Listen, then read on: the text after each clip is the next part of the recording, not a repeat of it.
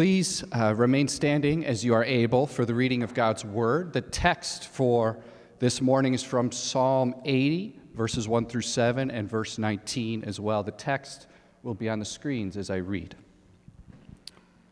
Hear us, shepherd of Israel, you who lead Joseph like a flock, you who sit enthroned between the cherubim, shine forth before Ephraim, Benjamin, and Manasseh. Awaken your might, come and save us. Restore us, O God. Make your face shine on us that we may be saved.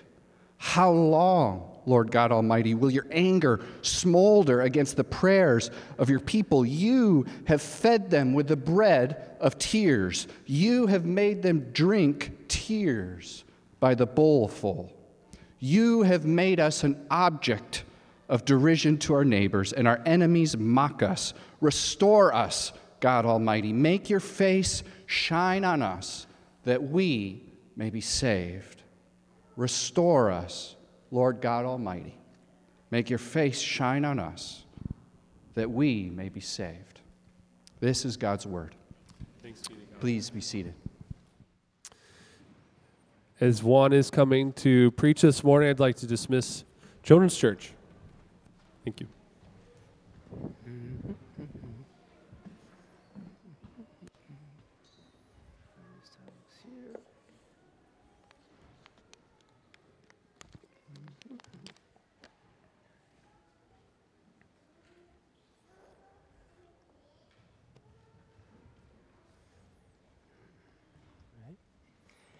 Good morning. Um, my name is Juan. I'm one of the elders here at Trinity. And as such, I have a privilege to, to preach a couple of times a year. So thank you for the honors. And uh, let's pray. Uh, dear Father, uh, we know that none of us is worthy of uh, preaching your word. So we pray that, we praise you and we thank you that um, you give us the opportunity to preach it not only in the congregation, but to our childs and our children and our neighbors, and to be a witness of your gospel as we walk in this life. I pray, I, um, I pray for, for you to come and fill, fill us up, and that this morning of uh, worship and, and reading of your word and meditating on your character will be pleasing to you. In your name I pray. Amen. Psalm 80, we're going to have an overview here of, of, a psalm.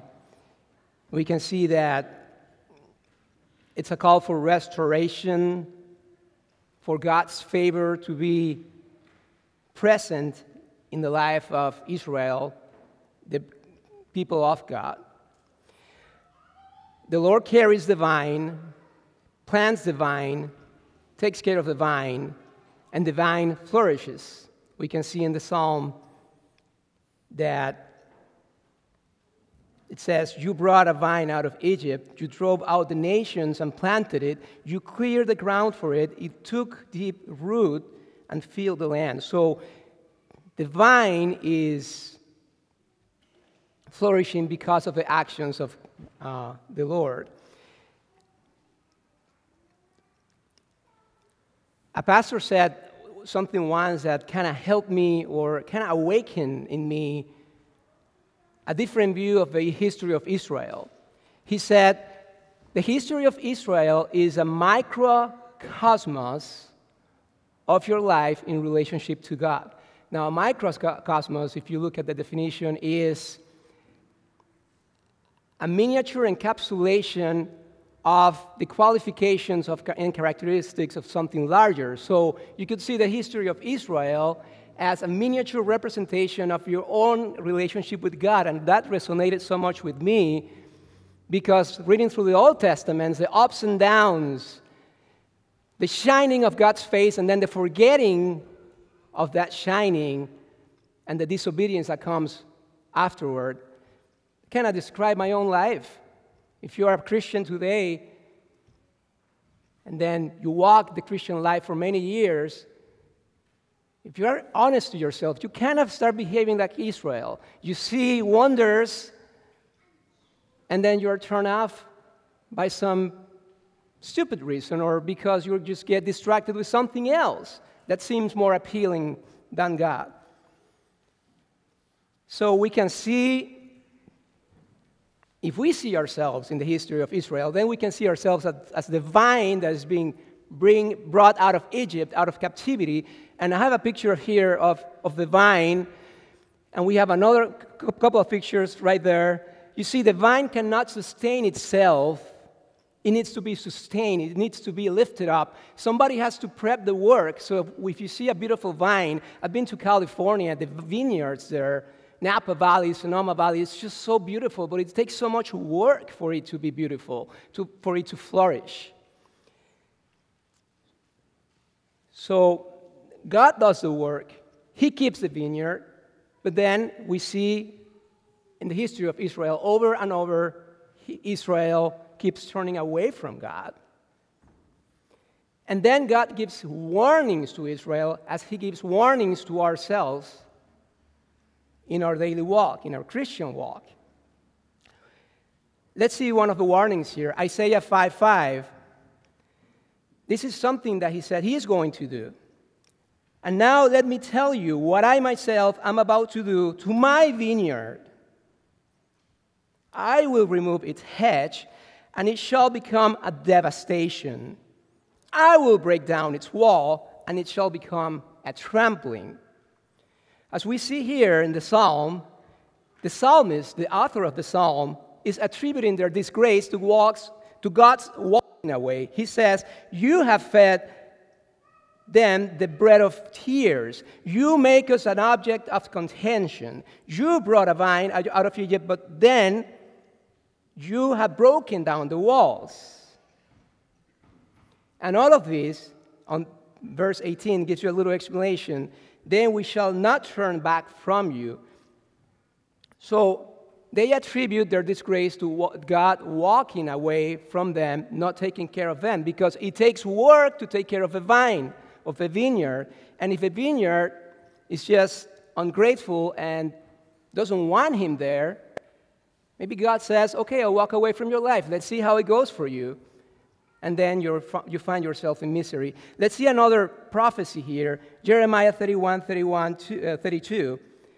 The days are coming, declares the Lord, when I will make a new covenant with the people of Israel and with the people of Judah. I will not be, it will not be like the covenant I made with their ancestors when I took them by the hand to lead them out of Egypt. So God is doing the work. He's taking them out of Egypt. He's planting them. So why is that? Why is it not? Um, why is He going to make a new covenant? because they broke my covenant. So God is a covenant maker, and the people of Israel, sadly, covenant breakers. Even though I was a husband to them, they kept breaking my covenant. Um, one of the illustrations that kind of resonates with me or opened my eyes to see this in a different view is remember the, the story in the Old Testament when Israel makes a cow with gold. They make a golden cow. And all of this, this cow is made with the gold that God gave them.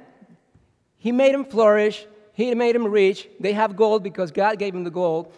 So, what am I going to do with the gifts that God is giving me? I'm going to make a cow to worship it. So God is giving me a family, He's giving me a job, He's giving me money, and I take all these things and I make a cow to worship it. I'm worshiping the things that He's giving me instead of worshiping Him. So you see how the history of Israel could relate to our own history or our own lives if we, well, are covenant breakers like I think many times we are. So, as we said before, he carries the vine, he plants the vine, takes care of the vine.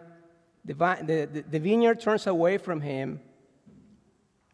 He gives her prophetic warnings. There's no correction.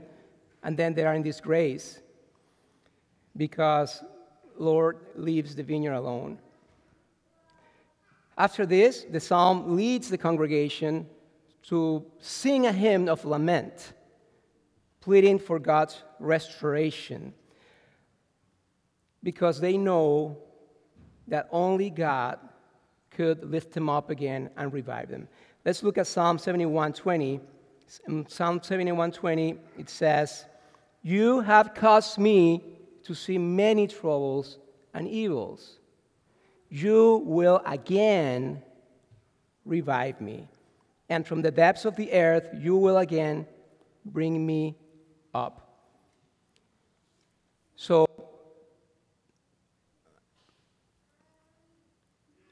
all of them join together in singing God, asking, pleading for restoration, for his face to shine, and for them to be saved. If we continue reading on the scripture of Jeremiah 31, 33, 34, we see the new covenant that God promised He was going to make. This is a covenant I will make with the people of Israel, a new covenant, because the old covenant they kept breaking, right? After that time, declares the Lord, I will put my law in their minds and write it on their hearts. I will be their God, and they will be my people. No longer will they teach their neighbor or say to one another, Know the Lord, because they will all know me, from the least of them to the greatest, declares the Lord. So here's our hope. Here is a promise that God makes with us. For I will forgive their wickedness, I will, and I will remember their sins no more. So, I hope that looking at the history of Israel or reading like passages like this, we are convicted with a holy conviction, a conviction that leads you to draw clo- closer to God and grow spiritually. There are two types of conviction there's guilt that brings you down and de- defeats you, and there is a conviction that helps you grow closer to God and frees you to live with the strength that He provides. So I hope that as we uh, read and, and, and as, we talk about these things, and as you see the, how kind of the history of Israel could compare to our own lives uh, to some extent, or to a great extent, then we are connected with that conviction that frees us in God. Um, and let me see, when I say the strength that God provides, many times that for me didn't sound like, what is that? What is, what's the strength that God provides? So Right now, He's giving us a promise I will forgive your wickedness, and I will remember your sins no more. And a promise gives you strength to live certain way. When I uh, got engaged to my wife, and I hope it's the same case with you, when you're engaged to somebody, there is a promise that the person will marry you, and you stop dating other people, right? Hopefully. Otherwise, you're not believing the promise. So, when you look at these promises and you believe them, there is like a down payment in your heart. The Holy Spirit is convincing you this is true. My sins are forgiven. I will live differently because I have a promise. I have this ring that is in my heart. And one day I'm I'm going to get married. One day I'm going to, with this person, uh, I'm, I'm, I'm, I ain't dating sin anymore, okay? Because I have this promise that has been made to me by somebody who is worthy of my trust. And this is a promise for us.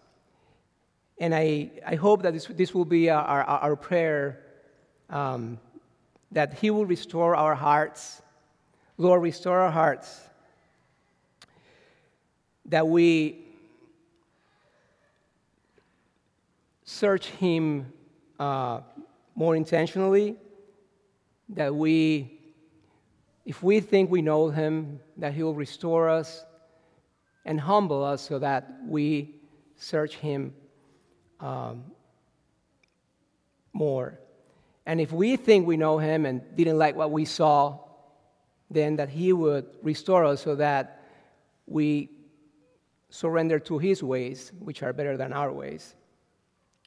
So, Trinity, this is um, what I have um, for you today. And um, let's pray.